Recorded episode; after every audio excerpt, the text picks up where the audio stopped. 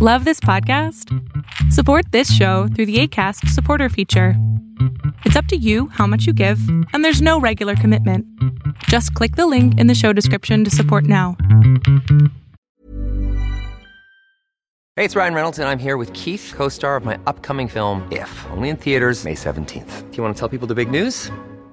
All right, I'll do it. Sign up now and you'll get unlimited for $15 a month and 6 months of Paramount Plus Essential Plan on us. MintMobile.com/switch. Upfront payment of $45 equivalent to $15 per month. Unlimited over 40 gigabytes per month. Face lower speeds. Videos at 480p. Active Mint customers by 531.24 get 6 months of Paramount Plus Essential Plan. Auto renews after 6 months. Offer ends May 31st, 2024. Separate Paramount Plus registration required. Terms and conditions apply if rated PG. I'm Sandra, and I'm just the professional your small business was looking for. But you didn't hire me, because you didn't use LinkedIn Jobs. LinkedIn has professionals you can't find anywhere else, including those who aren't actively looking for a new job, but might be open to the perfect role, like me. In a given month, over 70% of LinkedIn users don't visit other leading job sites. So if you're not looking on LinkedIn, you'll miss out on great candidates, like Sandra. Start hiring professionals like a professional. Post your free job on linkedin.com/people today.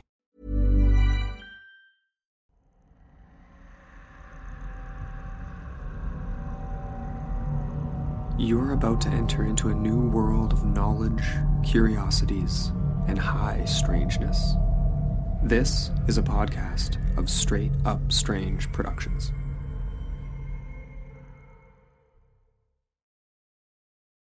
Tonight, finally, I'm talking poltergeist. That's right, ghost chickens. Ghost chickens from Enfield, England, and ghost chickens from Humpty Doo, Australia. All that and more on Small Town Secrets. I told you it was the same joke.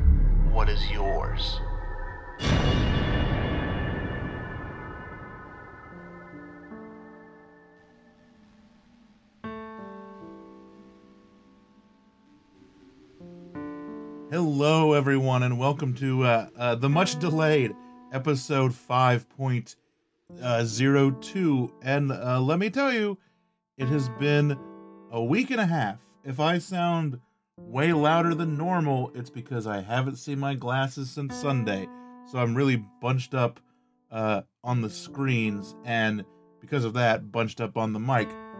But I guess just the beginning of it. Went back to work this week. That was all fine and great. Working on new stuff, trying to get new printers up and running. That's not working so well, but we're getting there. And just, I guess I didn't foresee just how how not having any type of set schedule for 7 months, being able to do whatever I could do within certain, limitations whenever I felt like it, and then all of a sudden going back to like a 9 to 5, well, 8 to 4 schedule, how much it was just going to exhaust the hell out of me. So I worked as hard as I could. It was going back to work. It was, re-entering the civilized world. It was all of that, and then having to research a show on top of that, and then having to read a book for said show, which isn't that bad normally, but like the thing about it is when I do books for the show, I can't just read the book cover to cover. Like, I gotta read the book. I gotta highlight stuff. I gotta take notes on the book. So it really slows down. Like, it can take, especially when the book is a little bit of a slog to get through. I'm not reading some, thrilling adventure.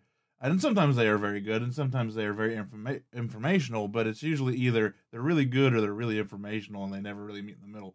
So, like, all that on top, like, trying sometimes to read a 270-page book and take notes on it and stuff can take a little bit. So it slowed me down, work slowed me down, just being exhausted coming home, which is weird because I kind of sit at a computer for at least half the day and then just yell at printers for the other half of the day.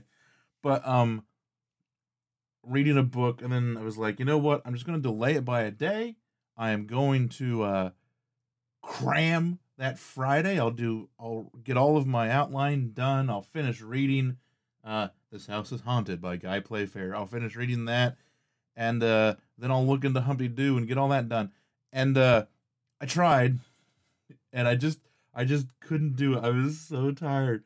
I had not even 2 cups of Death Wish coffee could do it, could do anything.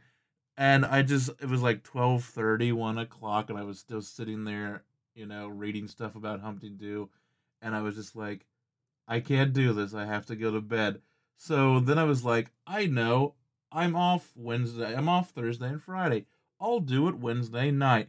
And then Wednesday was just a day where nothing went right? Like, we got new printers in. Well, they're not new. They're new to me. They came up from our headquarters in Georgia. I wanted to get one of them out so we could set it up and get it running. And it has some sort of weird error where we have to call the company for them to come fix it. And so I didn't do anything Wednesday. The only thing I accomplished at work at Wednesday was securing a case of white shop towels. That's it. Everything went wrong Wednesday. I came home, couldn't order Taco Bell from DoorDash because apparently like Taco Bell's service was down, even on their app. Like nothing worked, nothing went right. So I was like, you know what? Don't do the show tonight because the universe is telling you it's going to be a disaster. So I didn't do it yesterday. I was like, we'll get up, we'll do Thanksgiving, and I'll do it Thanksgiving night. And now I am here, and that is it. That is the story of why the show is like, 5 days late? I don't know. But I'm here now, and it's a good one. It's a good one. It's Poltergeist, and I've wanted to do Poltergeist for a while, and I've always wanted to talk about the Enfield Poltergeist case, mainly because of the sounds. Like, I'm really fascinated by the sounds and how they don't quite sound right, and they sound weird and hollow, and the wave files look backwards when you examine them, just all that great stuff. That's always intrigued me. And I wanted to do Humpty Doo, quite frankly, because the town is called Humpty Doo. Why not? There's a poltergeist case in a place called Humpty Doo. I want to talk about it. So that is what is on the docket for the show tonight.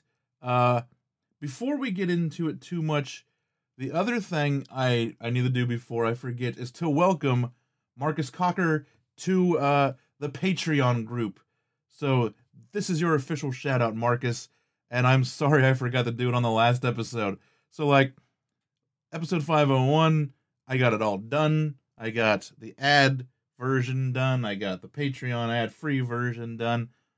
Got the site updated, all that jazz. And I'm uploading the Patreon episode to Patreon. I'm like, son of a bitch, I never gave Marcus a shout out. But I have now, and the deed is done. So thank you, Marcus. Thank you for your support, and thank you for joining.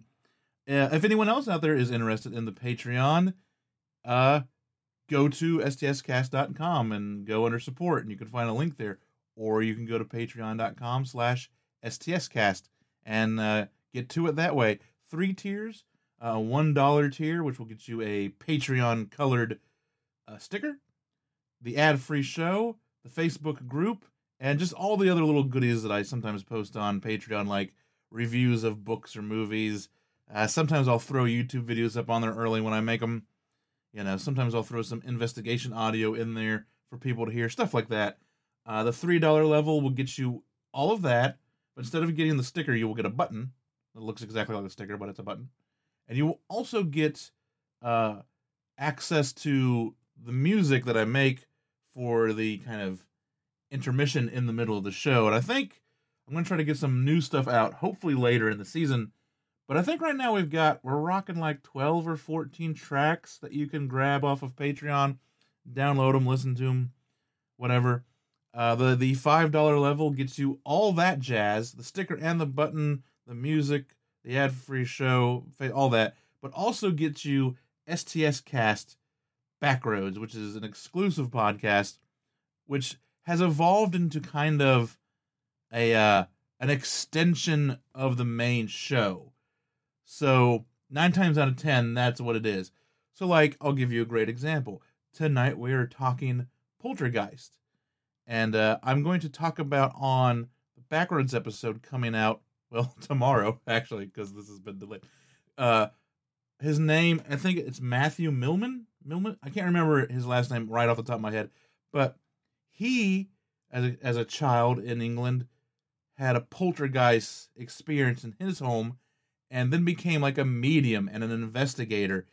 So we're going to talk about his case. In fact, he actually did go to the Enfield case, to the Harper's house, and try to help out there a little bit. So that's kind of how it's related, and we're going to talk about him in Backroads. So that's what Backroads will be this week. It will be Matthew, I think it's Milman, but it's Matthew something, that, and then his last name also begins with an M, and I'm just blanking on it right now, but I'll figure it all out and have it going for the Backroads episode. So all of that, I will bore us no longer. Let's move on to some chicken ghost goodness with Enfield, England, and the infamous Enfield Poltergeist.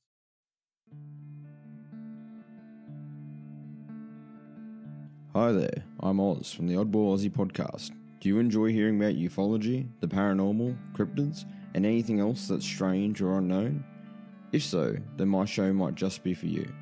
Join me for a different topic once a week and a midweek show that's all about listeners' true stories. Follow me on Twitter @AussieOddball or email me at theoddballaussie@hotmail.com. Hope you enjoy the show and stay safe out there in the weird.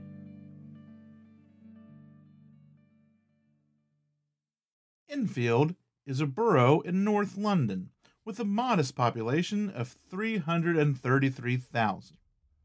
In 1977, something would transpire at the small council house at 284 Green Street. A haunting? A poltergeist? Maybe a little bit of both. Whatever you want to call it, books have been written, movies have been made. This is the story of the Enfield Poltergeist. It started in the late evening of August 31st, 1977. Peggy Hodgson and I want to point out something real quick. I tried very hard, and I think I got everyone's actual names, but I'm not sure. So in the book, which was the main source for this house is haunted by Guy Playfair, link in the show notes. He changed names slightly. He changed last names. So in the book, they weren't the Hodgsons, they were the Harpers. You know, and I think that's kind of all he did, at least for the families, he changed their names. So, I know I've already done it. In the intro, I called them the Harpers. So, if I say Harper by accident and I don't catch it, and you hear it, Harper means Hodgson's. I'm going to try to say Hodgson. I have Hodgson's in my notes, but I have Harper in my head because I read the book. Peggy Hodgson, a divorced mother of 4 children, was awoken by her youngest daughter, Janet. Janet complained of a chair that seemed to be moving in a room. In everyone's sleepy haze, Peggy moved the chair out of the room. Like, it's kind of funny, they don't kind of acknowledge, like, well, how's the chair moving? They're just like, oh, fine, I'll get it out of here. The noise in the girl's room continued, though. It wasn't the chair. Suddenly, Peggy, Janet, and Janet's older sister, Margaret, heard 4 loud knocks that seemed like they were coming from inside the wall. Then a heavy dresser slid by itself towards the doorway, almost as if it was trying to block them in to the room. Startled, Peggy shoved the dresser back, only for the dresser to just move again and go for the doorway. Hazy and half asleep gave way to fright as Peggy, her two daughters, and her son — she had two daughters, two sons, one son was at boarding school during this time — left the house and went to the next door neighbors, Vic and Peggy Nottingham. Yes, there's also two Peggys in the story. After they told their friends about what happened, Vic and his son went across the street to investigate for themselves. They found no intruders or any sign of anyone else in the house, but soon heard the strange and ominous knocks in the walls. And this was enough for them. Vic and his son returned home, and then they called the police, who were also privy to some odd phenomena, but really couldn't do much of anything about it. The next day, a game of phone tag began. Peggy Harper decides — see, I did it, it's in the notes as Harper — Peggy Hodgson decided to call the Daily Mail. The paper was interested in the story and sent over a reporter and a photographer. The Daily Mail also called the Society for Psychical Research, the SPR, and we've talked about the SPR before. We talked about it with the Borley Rectory case, I believe, was also involved with that. And it just so happened that the SPR had a new member that had been begging for such a case, an inventor named Maurice Grosse. You see, almost a year before, Morris's daughter, whose name had also been Janet, was a young and up-and-coming journalist, died in a motorcycle accident. After the accident, Morris and his family had a series of strange occurrences of their own. And so because of this and an ongoing interest with the paranormal, he decided to join the SPR in search for some answers. Morris met with the Hodgson family on September 3rd, and things were quiet around the house for a few days. This seemed to be like a recurring thing with the activity, is that whenever someone new would come, it would shut up for a little bit, and then it would be like, aha, I'm still here. In the early morning of September 8th, Morris and a photographer who had joined him named David Thorpe would be privy to a first of many paranormal experiences. It would be the beginning of an 18-month-long investigation. That night, around 1 in the morning, as the kids slept, Morris and Thorpe were jolted by a loud crash. Once inside Janet's room, they saw a chair had moved about 4 feet and was now overturned. And an hour later, it happened again. And this time, Thorpe got a picture of it. So they took a lot of pictures, they took a lot of audio. It's one of those things where they did, but you can't find a lot of it. They're like, oh, we took hundreds of pictures, but I've ever only seen like 20. I don't know where they all are. I would like to see all of them and the little bit of video and stuff that they got. But over the next few days, they would be witnesses to doors opening and closing by themselves, kitchen drawers opening and closing by themselves, things jumping off of shelves, jumping off of the kitchen, like the kitchen table, all of that. Objects such as a water glass just appearing on the floor when no one was around to put it there. And that would happen all the time with different stuff. And here's like one of the most intriguing parts, I think, of the entire thing. Marbles and Lego whizzing through the air, sometimes hitting people with enough force to leave bruises. So think about that for a little bit. Not so much a marble, but like a Lego brick is like a hollow piece of plastic. Like, imagine the velocity. Yes, I know they hurt when you step on them. Imagine the velocity a Lego brick has to be going to hit you hard enough to leave a bruise, right? But there was an odd thing about the marbles. See, the marbles would hit the floor, and then they wouldn't move or roll around after hitting said floor, almost as if though the floor was magnetized and the marbles were metal. So they would just go, they'd appear once again from nowhere. They would like apport from where, and no one knew where they were coming from.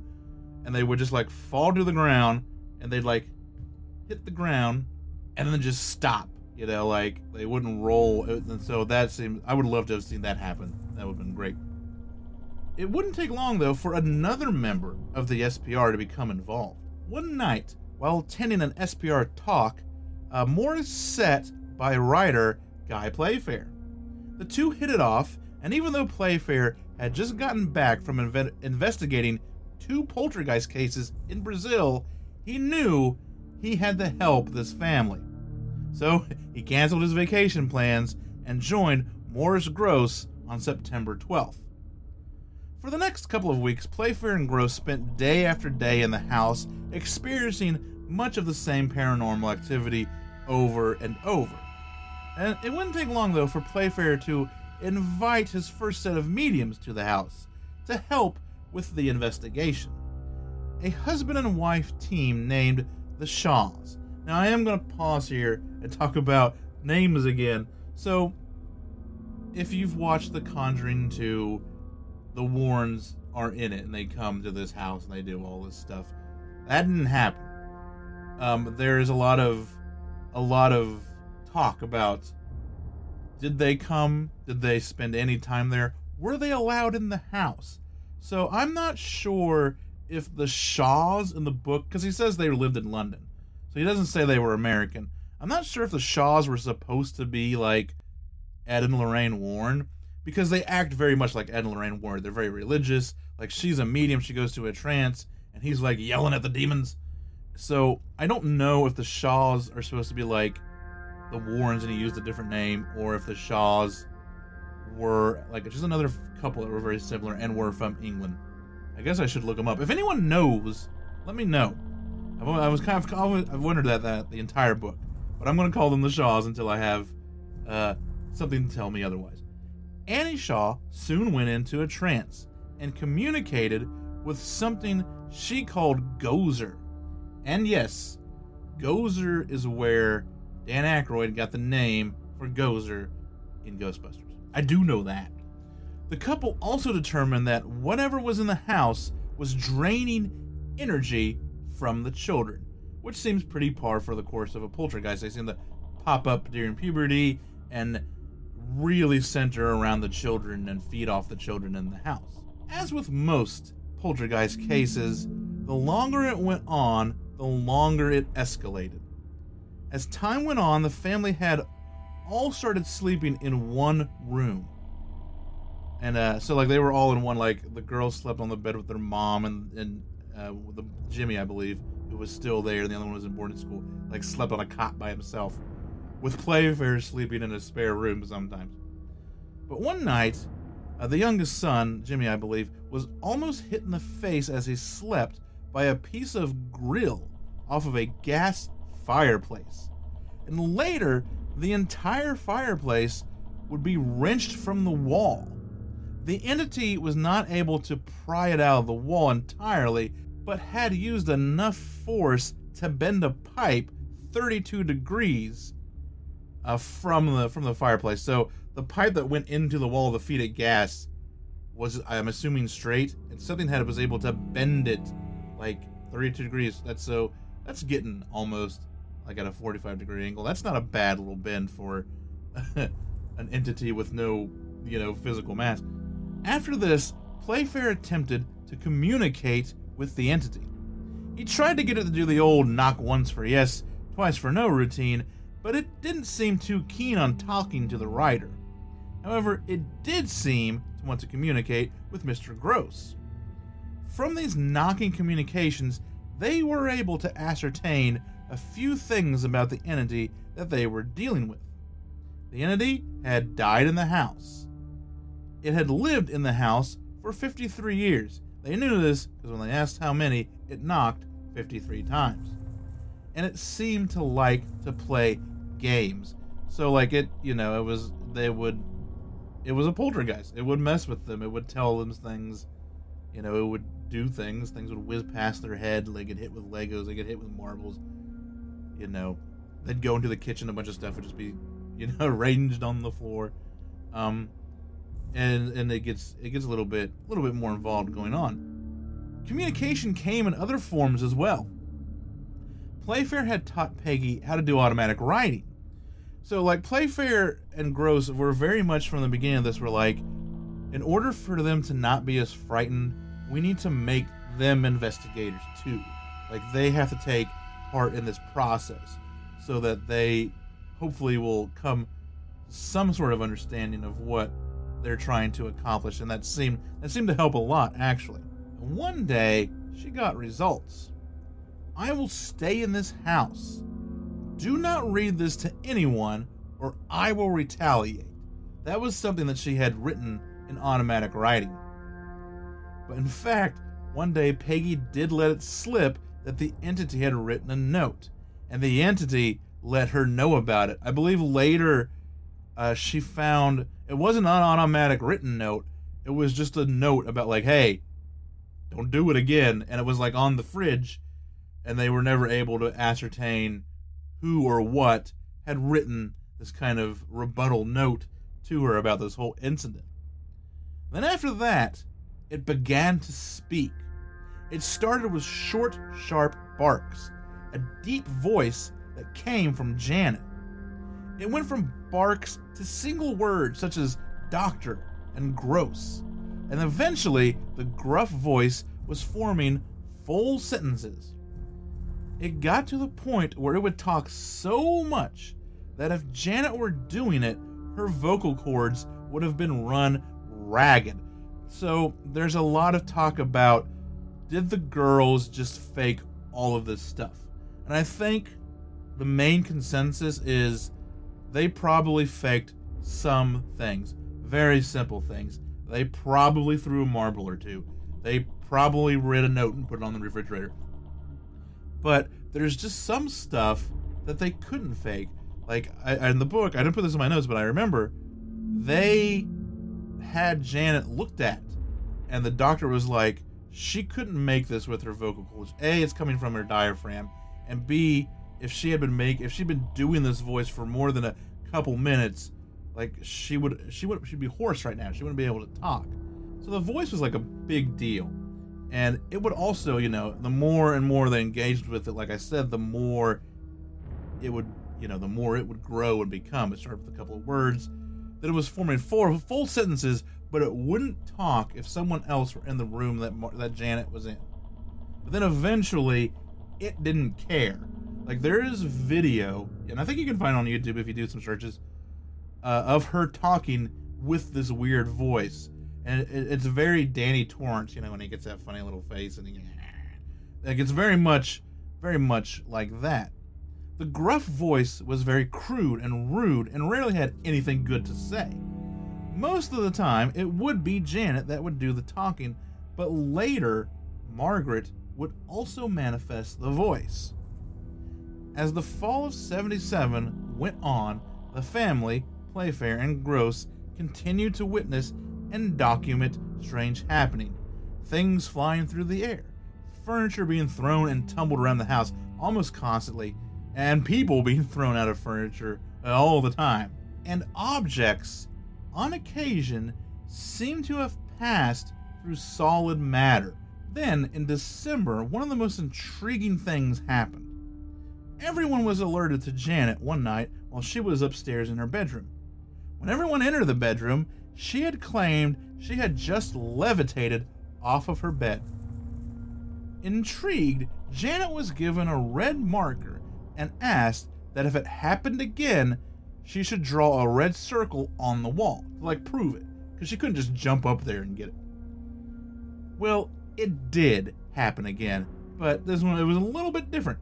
Janet was not taken towards the ceiling, but instead, she went through the wall into the next door neighbor's home.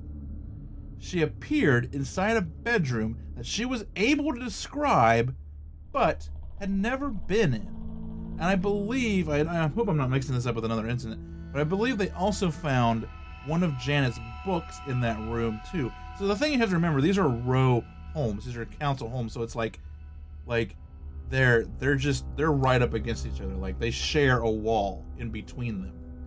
So the next door neighbors are literally the next wall over, like, you know, not a whole, and probably not the most soundproof either.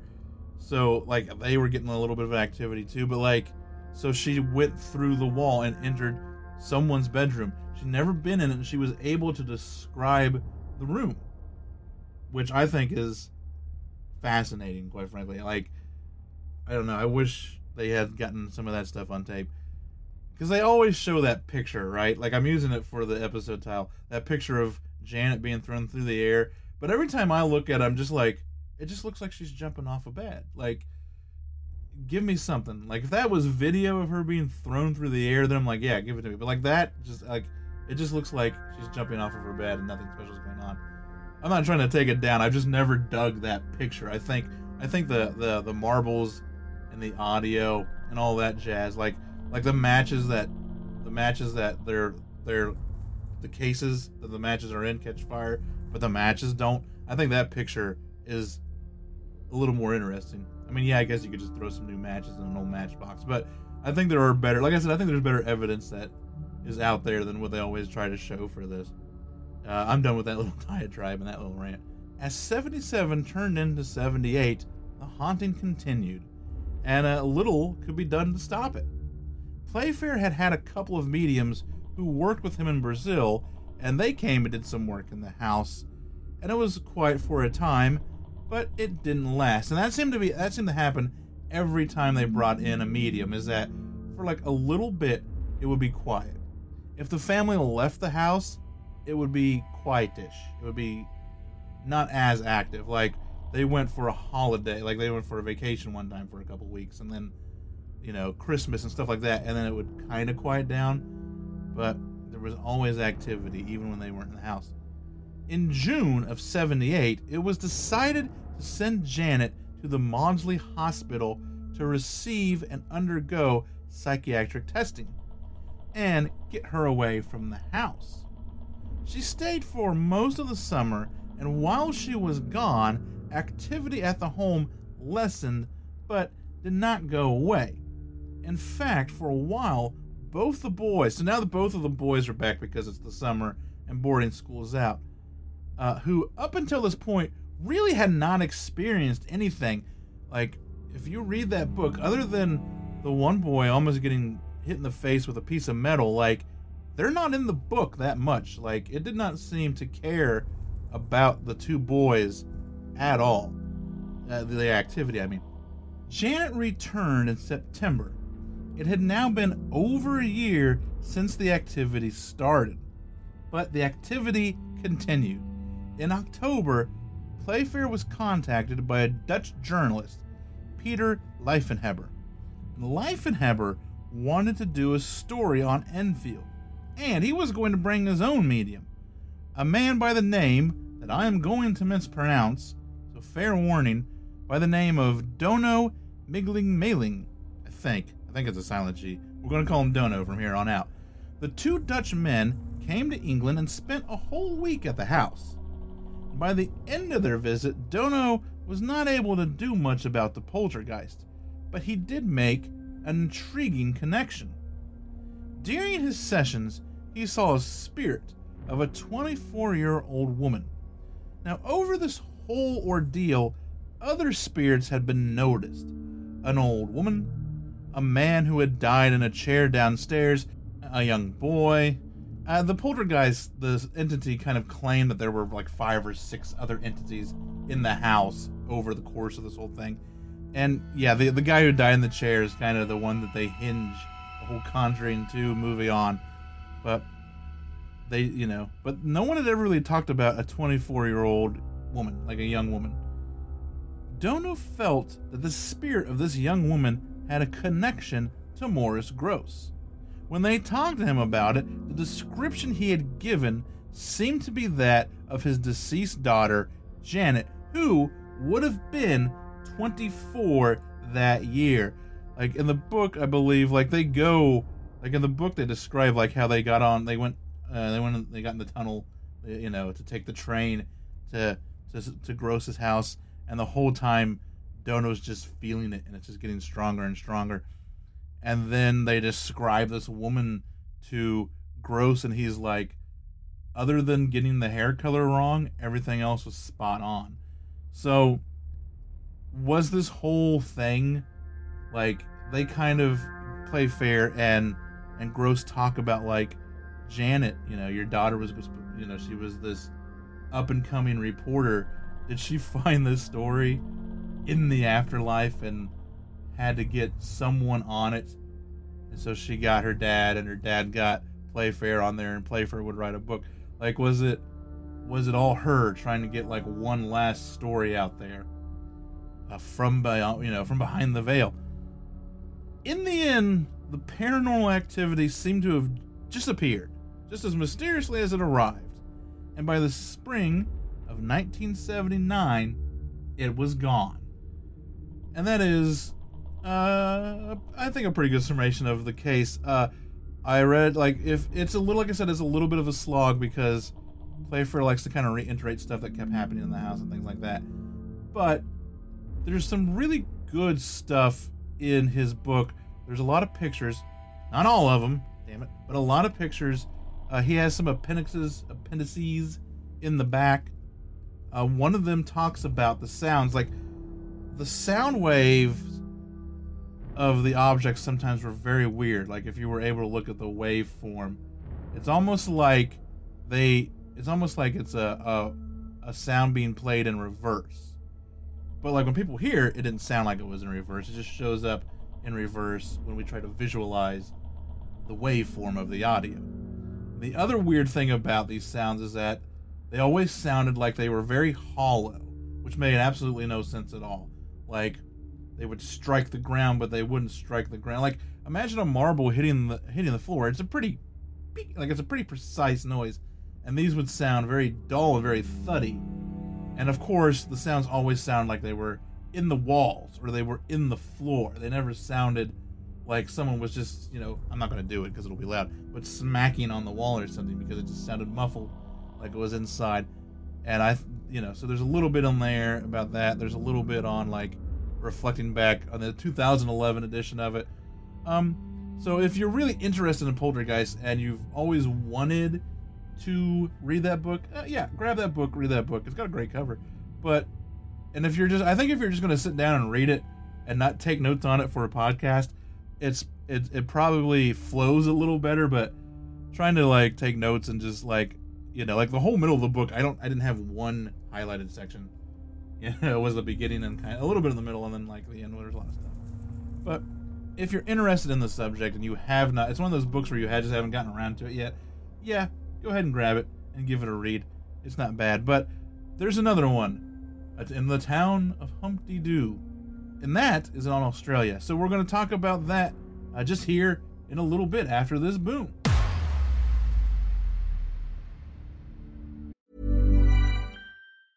Life is full of awesome what-ifs, and some not so much, like unexpected medical costs. That's why United Healthcare provides Health Protector Guard fixed indemnity insurance plans to supplement your primary plan and help manage out-of-pocket costs. Learn more at uh1.com. Ready to pop the question? The jewelers at BlueNile.com have got sparkle down to a science with beautiful lab-grown diamonds worthy of your most brilliant moments. Their lab-grown diamonds are independently graded and guaranteed identical to natural diamonds, and they're ready to ship to your door. Go to BlueNile.com and use promo code LISTEN to get $50 off your purchase of $500 or more. That's code LISTEN at BlueNile.com for $50 off. BlueNile.com, code LISTEN.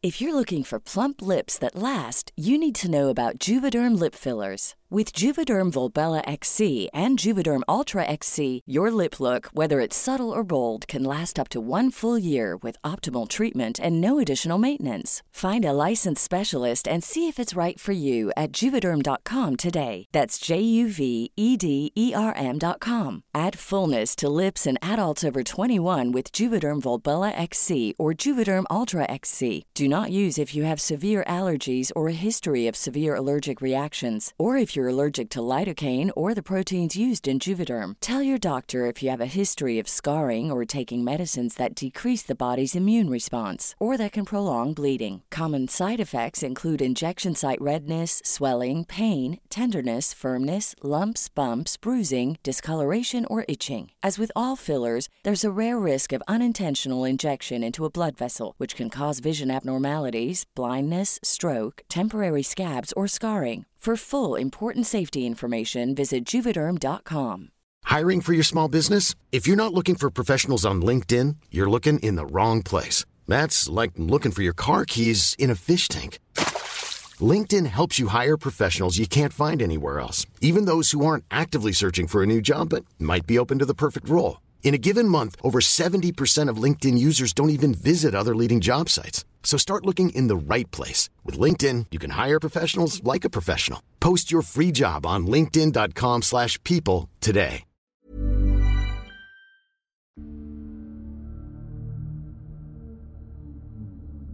There's a small northern Australian town known as Humpty Doo. And other than its unusual name, and being home to Nev Sharp, who holds the world record for loudest burp at 110 decibels, it's a pretty sleepy town. But in 1998, that town became home to a stone-throwing poltergeist. And yes, I've linked the article in the show notes if you want to read about Nev Sharp's accomplishment. It began in January of 1998 in a little blue house on McMinn's Drive during a rainstorm. That night, 5 people sat on the back porch watching the rain. Andrew and Christy Aegius, who were the owners of the home, as well as David Clark and his girlfriend Jill Somerville, who lived there, and a mutual friend, Doug Murphy, who also lived there. So those 5 people and the Aegius' children, who lived there as well, but they were in bed. As the storm raged, the house began to be pelted with stones, with pebbles. At first they thought it must be someone throwing the stones at them, but they found no trace of anyone around.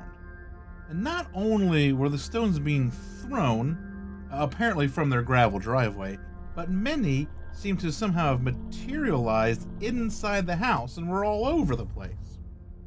Later that night, other objects such as batteries and knives flew around the house. Days later, the activity increased. Windows were destroyed. Glass inside of cabinets was broken. Furniture was overturned. And I believe even like a CD player got damaged and broken from all of this. They then started hearing a scratching sound. Much like the knocks heard at Enfield, the scratching seemed to be coming from inside the walls of the house. And after several days of activity, the residents of the house did the only thing they could think to do, call in a couple of priests.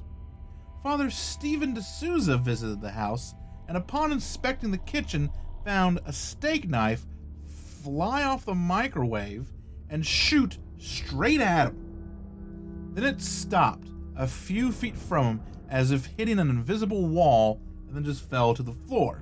This was nothing new to Father D'Souza, and in his experience, there wasn't much that could be done. Poltergeists seemed to just come and go as they please. And then another priest, Father Tom English, also had a few run-ins inside of the Humpty Doo house. He had a crucifix flung at him for his troubles. After the priest came the investigators, Paul Cropper and Tom Healy. They came to investigate the activity and ended up spending 4 days at the little house. By this time, it was April, and the poltergeist activity had been going on for almost 4 months. At first, the Aegiuses and their friends, who, like I said, all lived in the house, were wary that Cropper and Healy may be the press. They had grown very tired of the press, who mostly lambasted them as liars and storytellers.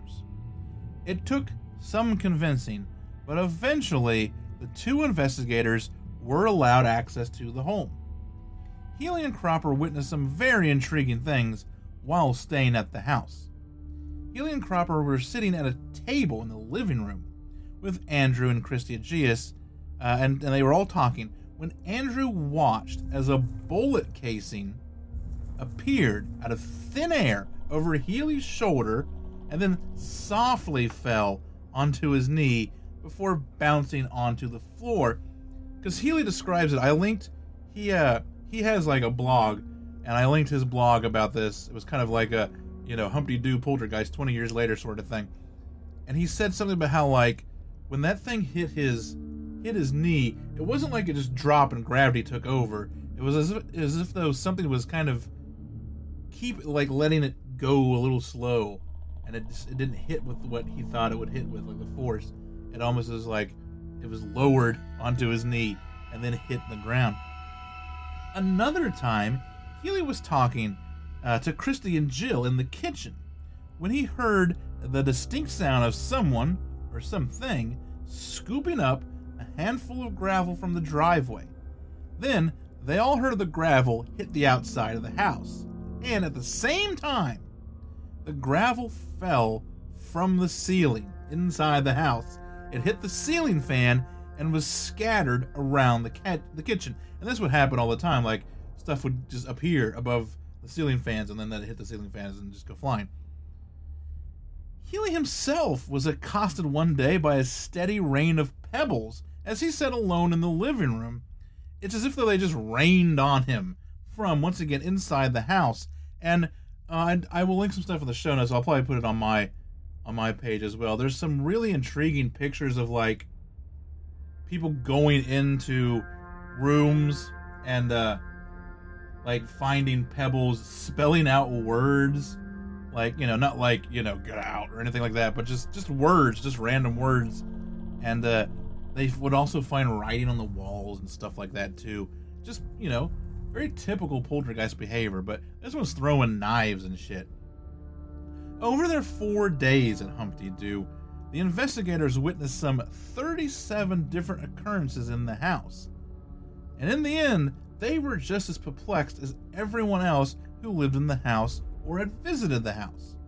And I want to go back to the media. So, like, one TV station did try very hard to debunk the throwing of objects by using a thermal camera to try and catch hand impressions on the objects being thrown. So they thought they could go in there, you know, something would be thrown, they'd point that thermal camera at it, and they would see, like, you know, the lines of someone's fingers or the little blobs of fingerprints while there was still heat, and they'd be like, ha, gotcha, we got handprints.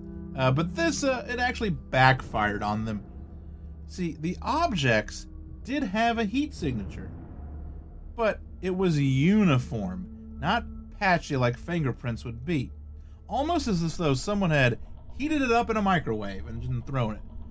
So it was just very even. Like, on the blog that I mentioned, there is some video, some pictures of it, showing, like, here's some glass that was flung in the house. Like a sharp piece of pointy broken glass. And they just watch it as it's all red and then uniformly cools down. And they're just like, I don't know. I have no idea. So, in fact, and this is it's on that website, there's a video of it. There is a film of a bullet casing that seems to shoot down, no pun intended, from the ceiling, bounce off of some furniture, and land on the floor. And all of this happened while the thermal cameraman was in the house. So this isn't caught on the thermal camera. This is caught on a regular camera. He's like in the kitchen or something. But you can hear him on the video, like, what? You know, he makes a noise. He knows it happened. So that was all caught on tape. And when he points his thermal camera at that bullet casing, it's warm completely. It's red across the whole object. Like, this is 1998, so this isn't like a FLIR camera. This is like, their camera's like, listen, if it's warm, it's red. If it's not warm, like if it's below a certain temperature, it's blue. So it's not as sophisticated of like different temperatures. It just kind of shows you a red or blue. So after about 4 months of just, really scary activity, you know, Not only is it knives being flung, and I mean, after a while, I feel like getting pelted with pebbles from the driveway would start to weary on you. But after 4 months, it all just went away. Yeah. In the end, the Humpty Doo case just sort of stopped, much like the Enfield case did, and much like many other poltergeist cases seem to do. It's almost as if it's a massive bomb, right, of paranormal energy that is just suddenly, and it burns itself off and then eventually burns itself out. Sort of a paranormal big bang, if you will. And that's what these poltergeist cases always seem to me to be like. It's like, you know, you've got a haunting somewhere that has a steady stream of energy that allows stuff to manifest, right? And it goes on. It could go on for hundreds of years, or maybe never stop. And then you have poltergeist stuff, which just seems to be like one day there's nothing, and then the next day it's just an explosion, an atomic bomb of energy and activity. And then eventually it just runs out of this energy, and then it's just gone. And that's what I think, and that's what intrigues me most about poltergeist cases. I'm going to have to find a couple of good books to just outline different ones and really read up on some. I tweeted, you know what? Actually, it is it's very funny. I tweeted out a while back, I don't know if you're ready for this. I'm 37 years old, and I've had one nightmare my entire life, when I was 8 or 9. And I believe I either had it after watching Terror Vision, which is a terrible movie, but when you're 8, you know, there's some weird stuff in it that might be kind of scary. But I think I actually had this nightmare after a babysitter was watching an Unsolved Mysteries or something, a documentary type of, television series about poltergeist. And like I said, I've had one nightmare my entire life, and I had another one a couple nights ago. So now I've had 2 in 37 years. That just seemed like a weird kind of coincidence. I never really sat down and thought about oh yeah, there was that. See, I remember them watching something about poltergeist. It was probably about Enfield, and I just don't remember. But there you go. There's a Small Town Secret segment for you. But that is the story of Humpty Doo. Not as long, not as involved, but I just love some of the stuff that they get from it. Go to that blog site. They've got the whole video of that dude with his thermal camera, and then that bullet casing just smack on the floor. And then there are a couple of audio files of radio interviews that they did, and they're just talking, and then all of a sudden a spanner, aka a wrench, a crescent wrench, hits a cabinet door or something and makes this huge, just loud bang. Some great resources, a great article on this to check out. I highly encourage. And those guys wrote a book too. I didn't get a chance to read it for this, but they did write a book about it.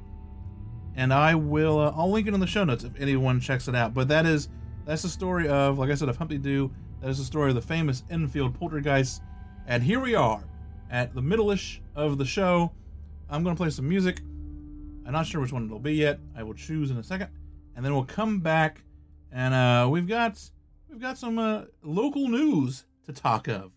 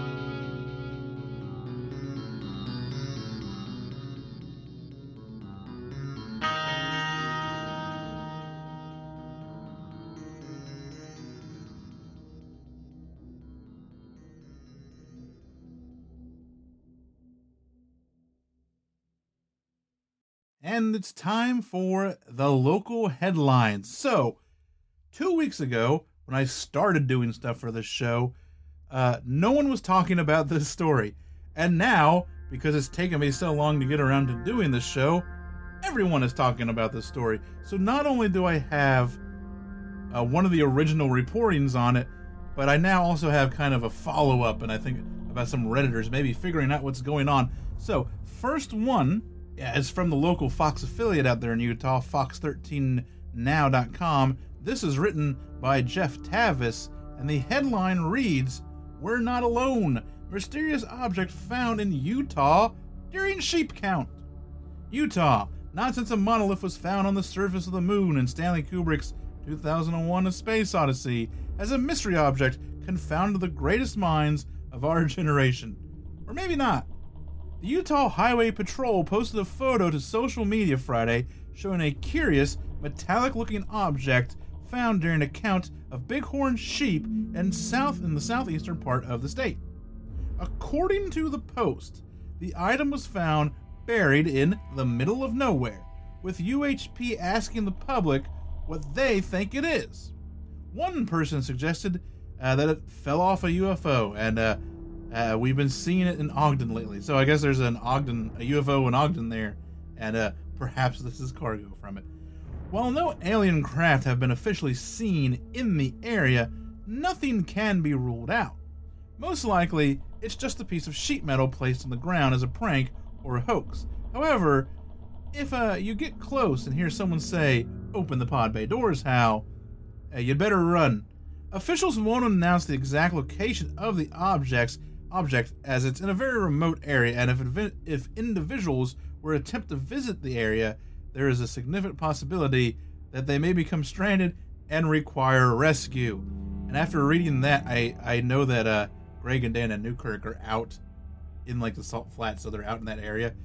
And I kind of hope that this is not what they're going to go and try and find. But since this article has come out, like, it's blown up. It's been on, I've seen it on Twitter like every day for the past like week and a half. And there's video of it now of these highway patrol guys like going to look at it. And it's not just a sheet of sheet metal. Yeah, sure, that works. It's stuck in the ground. Like, when you watch a video of it and they get different angles on it, it's a triangle. Like, it's a triangle just going down. You know what I mean? Like, if you look at it like head on and just see one side, it just looks like a square. But if you look at it from like a top view, or you get a little bit of an angle on it, you will see that it's just like a triangle, obelisk looking thing. So then, now here we are. We're going to hop over to CNET, and Steve Pinclaso here has an article about the mystery monolith puzzle may have been solved by internet sleuths. And that's the headline, of course. So, a few days ago, the internet went wild about the discovery of a metallic monolith mysteriously standing in the middle of the Utah desert. Discovery by the Utah's Department of Public Safety, and the rumor mill quickly began churning. Was it aliens? Has 2001 A Space Odyssey been brought to life? I wonder if there's got to be one article where they didn't plug 2001, right? Thanks to some particularly devoted Reddit users, we now know that the likelihood of it being anything extraterrestrial is slim. Though if it was going to happen, I think we can all agree that 2020 would have been the year. The Redditors were able to isolate the monolith's approximate location, tracking the flight paths of Utah's public safety helicopters in order to triangulate a rough area near Canyonlands National Park and the Colorado River. Once the approximate location was narrowed down, the internet sleuths took to Google Earth to isolate the coordinates and figure out when the monolith first appeared. Historical imaging data reflected that the monolith arrived sometime between August 2015 and October of 2016, leaving open a fairly significant gap, roughly around the time that the epic sci-fi drama Westworld was filming in a nearby location. So the best bet at the moment is that someone on the crew either didn't pack up properly or even used the metal to play a long-term Kubrick-inspired prank on the world.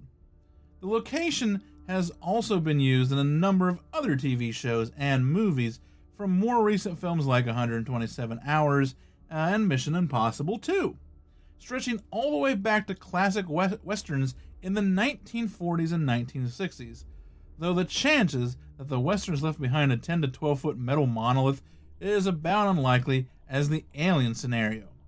Authorities ask that people don't seek out the monolith themselves, as they may well become stranded in the desert and need to be rescued. Don't go looking for it. And this last one is a little special, actually, and it's going to trigger. I'm going to go to my soapbox for a little bit, but I'll go through the article first. This is from the Inverness Courier. .co.uk, written by Ian Duncan. The headline reads, "Contents of Mystery Box Buried at Boleskine House Revealed."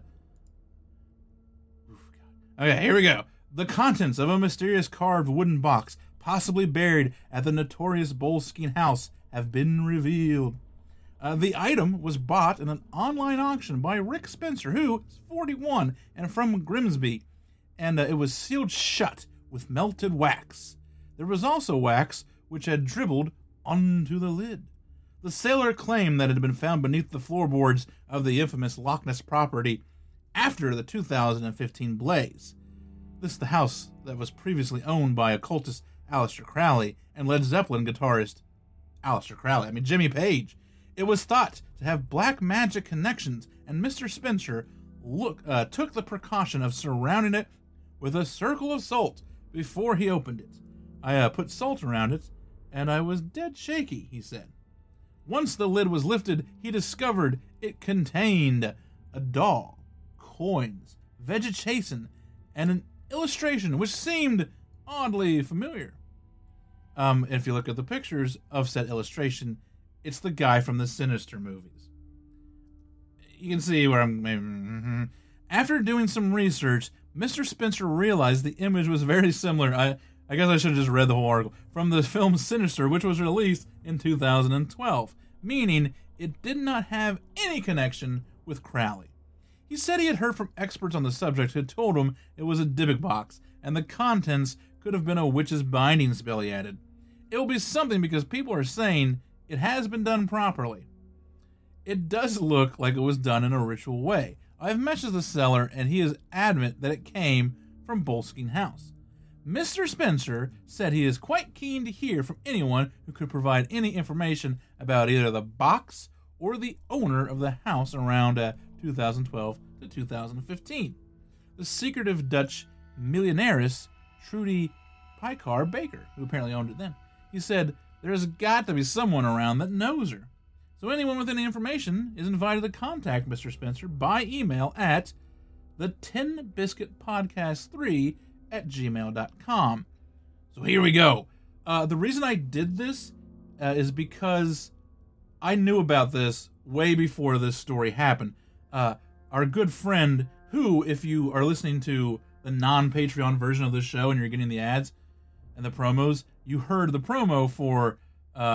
Oddball Aussie at the beginning of this episode. He contacted Oddball like a month ago about this thing, and we all saw it, and we all were like, well, it looks like horse shit because it's got the Sinister guy on it. It's not ancient, but it could be someone, who went out there one day and tried to do some weird ritual in a much more modern context. So that's the first reason I want to talk about it, is that it had popped up on our radar like a while back.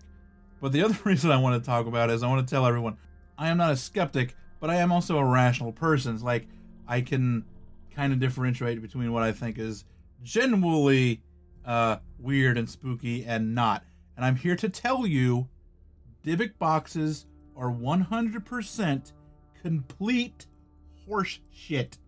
They don't exist. They never existed. If you try to research them in Jewish culture, because they're supposed to be, Jewish wine boxes, you won't find anything in any lore that talks about Dybbuk box and binding spirits and all that. You won't hear of a Dybbuk box in Jewish culture, pop culture, anything like that until 2005, 2006, when that story came out that brought Dybbuk box to everyone. The term Dybbuk box to the lexicon. That's better. The lexicon of pop culture. When that guy was like, I bought this thing on eBay. And the dude who had it had a bunch of stuff, weird stuff happened to him. So he sold it on eBay. And I bought it. And now a bunch of stuff weird is happening to me. And I'm going to I think he ended up hiding it somewhere or cementing it into a wall or some weird stuff. But that guy came out a while back and said, I made all that up. The eBay auction was me. I sold it to myself or something like that. The story, the box, I made it all up. You won't find any mention of a Dybbuk box until that story. So, and here's the thing, you can put intention and magical intention or whatever, kind of in anything you want. So when we first saw this, we were because he, honestly was asking for anyone opinions, and I was this is crap because all Dybbuk boxes are crap. But and also it's got a drawing of the Sinister guy on it. But I said the only legitimate thing I can think of is that somebody thinks that they're doing something and has gone out to Boleskine House and has tried to do something with this box. That's I don't think it may not be a quote unquote Dybbuk box, but maybe someone was attempting to put some sort of intent towards it. But no, I think that this guy, like so many others, just bought a badly carved wine box off of eBay and paid a lot of money for it. And now is trying to get some press and hoping that he can get something for his investment. So yeah, no, Dybbuk boxes are horseshit. Don't buy Dybbuk boxes off of the internet, please. And that's it. That has been this edition of Local Headlines. And I have some more tales from Reddit in Your Small Town Secrets here to read after the boom.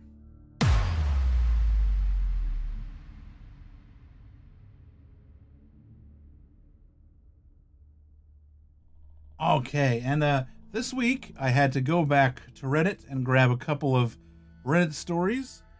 The reason being is because I'm working on a couple of interviews, interesting interviews, but I haven't got them set in stone yet. I was hoping to get one last week, but it didn't work out. So I had to find some content for this. Which reminds me, speaking of interviews, I know that last season, what was that? Episodes 4, 5, and 6. I kept hinting on a really cool thing might happen.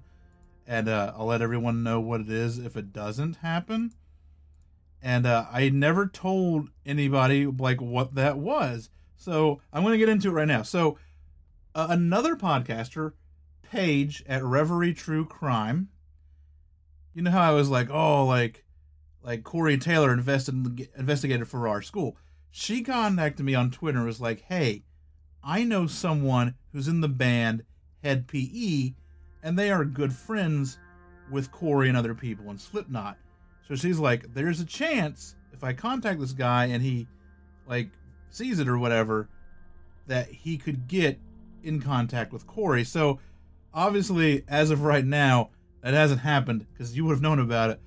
But we came so close, very, very close to getting Corey motherfucking Taylor on this show to talk about. And if you don't know who that is, that's the lead singer for Slipknot and Stone Sour and his solo record that came out this year, also known as Corey motherfucking Taylor.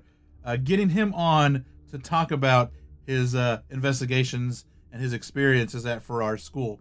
So, didn't happen, but it came very close to happening. And I feel Corey is the type of guy who would just do this, because I remember there was a story also over the summer where some Slipknot cover band put an ad out because they needed a new lead singer, and he answered it. I don't know if he ever went and sang with anybody, but he did. He was I'll do it. So I feel it was completely in the realm of possibility. So I'll keep everyone abreast. Who knows? It may, once albums die down and tours die down and people get around to checking their Facebook messages, it still may happen, but I just wanted to let everyone know that's what was going on. But tonight, I've got a couple of little Reddit stories This first one, I have to click around and find it because I have lost it, is from user Colebug88, and this is just a nice little story about something staring at you through their window. Okay, so I live out in the country, so there's bound to be some type of animal outside every now and then, but none like this. It all started about 3 days ago, actually. I sleep with my window open, but it has a screen on it. So it was around 11:30 p.m. I'm sure of that, and it wasn't windy. But my office chair that I use decided to turn 90 degrees and stop.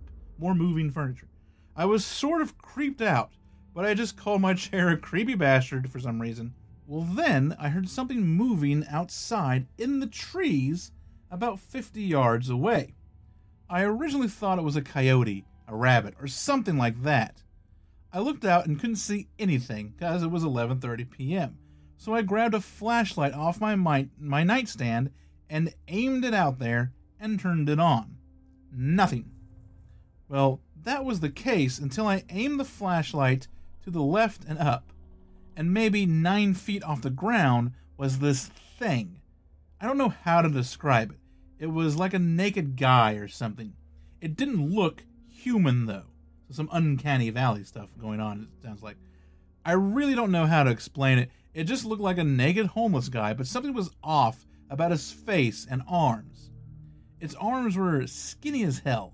But once it could sense light was shining on it, its eyes reflected off green, and it jumped down and ran off into a field next to my house. I was tired as hell, and I just thought, what the fuck, I'm going to sleep. And that's exactly what I did. Up to now, my chair had been rolling around on its own, turning 90 degrees to face right at me. I don't know if I'm on some type of drugs or something, but I don't think chairs are supposed to do that. And this one really intrigued me just because of the uncanny valley, human thing in the trees, but also like the light poltergeist activity of like, oh, and by the way, your chair is going to move around too. So a couple of things going on that night. And this next one is from Rucka from the East Side, username. And this is about a ghost cat, a couple of ghost cats. We've never had any like ghost pet stories on the show, so when I saw this I was like, I gotta ask to use this one, and they let me use it. This happened several years ago, but I think about it frequently, and I was wondering if anyone else had been visited by their pets after their passing. I used to have 2 black cats. They were brother and sister, and I had both of them since they were kittens. The female passed away when she was about 8 years old. There is a little crawl space accessible only through a closet door in the lowest level of my house. About a week after her passing, I heard a cat meowing from that crawl space. It wasn't unusual to find my cats down there from time to time. I opened the door and saw a black cat and assumed it was my other, still alive, male black cat, so I called the male cat's name. Someone from upstairs must have heard me and said the other cat was on the couch with them and had been there for a while. When I looked back in the crawl space, the other black cat was gone, and I knew for a fact it never walked past me. It's the only way out. A few years later, the male cat passed. I had no other pets in the house. Several months after he passed, I was home alone, asleep. My kids were at their dad's. I was laying in bed, but I was awoken by a very distinct sound and feel of my cat hopping into my bed and walking around. At first, I just laid there confused. Then when I realized what was happening, I lay there a little longer enjoying his presence, but eventually got curious enough to turn on the light and feel around on the bed. Nothing was there. I haven't been visited since, but have always kind of hoped they would return again. And I've had that happen too. I don't know if I've talked about it on the show before, but I was laying in bed one night and very much felt like my cat. I've only ever had like one cat. I've lived my life vicariously through other people's cats, but only recently have I acquired a cat of my own. And he's very much alive, as far as I know, unless he's been a ghost the entire time. But like I felt him, jump on the bed and like, you know, put weight on my, like a paw on my foot, but there's nothing there. And here's the thing, I don't know about your cat, but my cat is very quiet jumping on the bed, but jumping off of the bed, all gracefulness is gone, and it's a big, like, he just makes a noise. It just sounds like a sack of crap just hitting the floor. Like, he cannot get off the bed quietly. So I know he didn't just jump down, I guess is what I'm getting at. And so I don't know what causes that, because it is a weird thing when you feel the bed go down, and then you feel something like, feeling the bed kind of move is one thing, but then feeling something like on you is quite different. So like I said, we never had like a ghost cat, ghost pet story on the show, and I really wanted to do that. So thanks Rucker from the East Side, and thanks ColdBugs88 for letting me share your stories. And that has been this edition of your Small Town Secrets. And that is a wrap for tonight's show. A little delayed, maybe a lot delayed, depending on your preferences. But hey, we're clocking in right now at an hour and 15 minutes, and I edit as I go. So that's going to be a pretty accurate time by the time I'm over this. So it's going to be a pretty fat and juicy episode, or was a pretty fat and juicy episode, because this is the end of it. And I'm glad to report, after the week I've had, no gremlins, really, other than that stupid bug that is still in Logic Pro, even though Logic Pro is updated and Big Sur is out, where if you don't have everything plugged into the computer that you had plugged in before, and you try to open Logic Pro again, it hangs up. And then you have to go and open up like an old Logic Pro project, and then go to like File New from there. I've been fighting with that all summer. But other than that, no hiccups, no bugs. Show went pretty smoothly. So, yay. And that is it. So, time to plug things. If you have an experience that you would like to share on this show, you can send me your story. You can send me a news article. It could be UFO, Bigfoot, anything small-town secret-y that you can think of, paranormal, true crime thing. Let me know. Like I said, like, you can send an article. You can write me up a thing. You can send in an audio file if you would like. Or we can hook up Skype or Zoom or whatnot and do an interview. Just let me know. Easiest way to do it is to go to stscast.com. At the bottom of the main page, there's an email form that you can fill out. And I look for those all the time, so that's the easiest way to get them. You can also get at me on social media for experiences or whatever. I'm most active on Twitter, and that is at STScast. Facebook is also at STScast. And Instagram is at STScast.gram. But also, STScast.com is, of course, the hub for the entire show. There you will find show notes on this episode and every episode. You'll find pictures to go along with this episode and every episode. You will find links to, like, you know, iTunes and Google Play and, like, Spotify, all that jazz. You will find links to the merch store if you want to buy a shirt or a sticker or a coffee mug or a phone case or whatever stupid products I decide to put on there. You can join Patreon through there. You can do all of that stuff if you want to help support the show financially. All that's on there.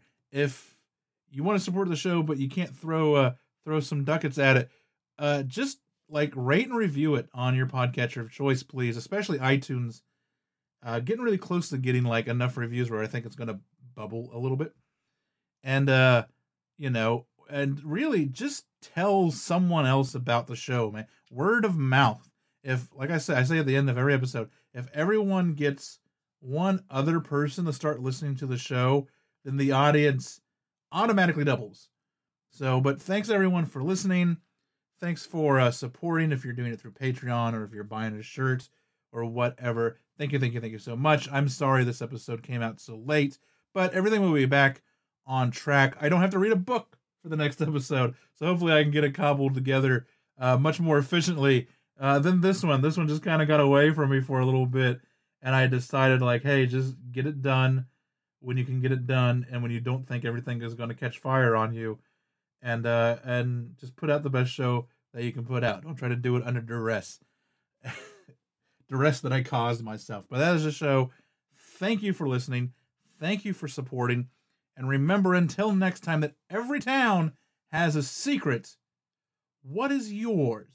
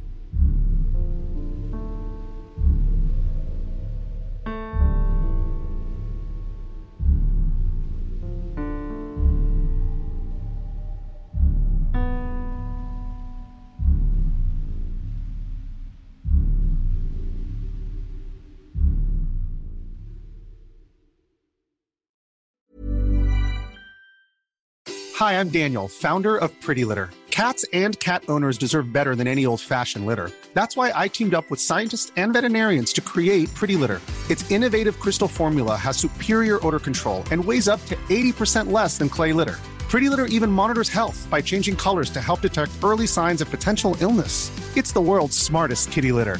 Go to prettylitter.com and use code ACAST for 20% off your first order and a free cat toy. Terms and conditions apply. See site for details. Even when we're on a budget, we still deserve nice things. Quince is a place to scoop up stunning high-end goods for 50 to 80% less than similar brands. They have buttery soft cashmere sweaters starting at $50. Luxurious Italian leather bags, and so much more. Plus, Quince only works with factories that use safe, ethical, and responsible manufacturing. Get the high-end goods you'll love without the high price tag with Quince. Go to quince.com/style for free shipping and 365-day returns.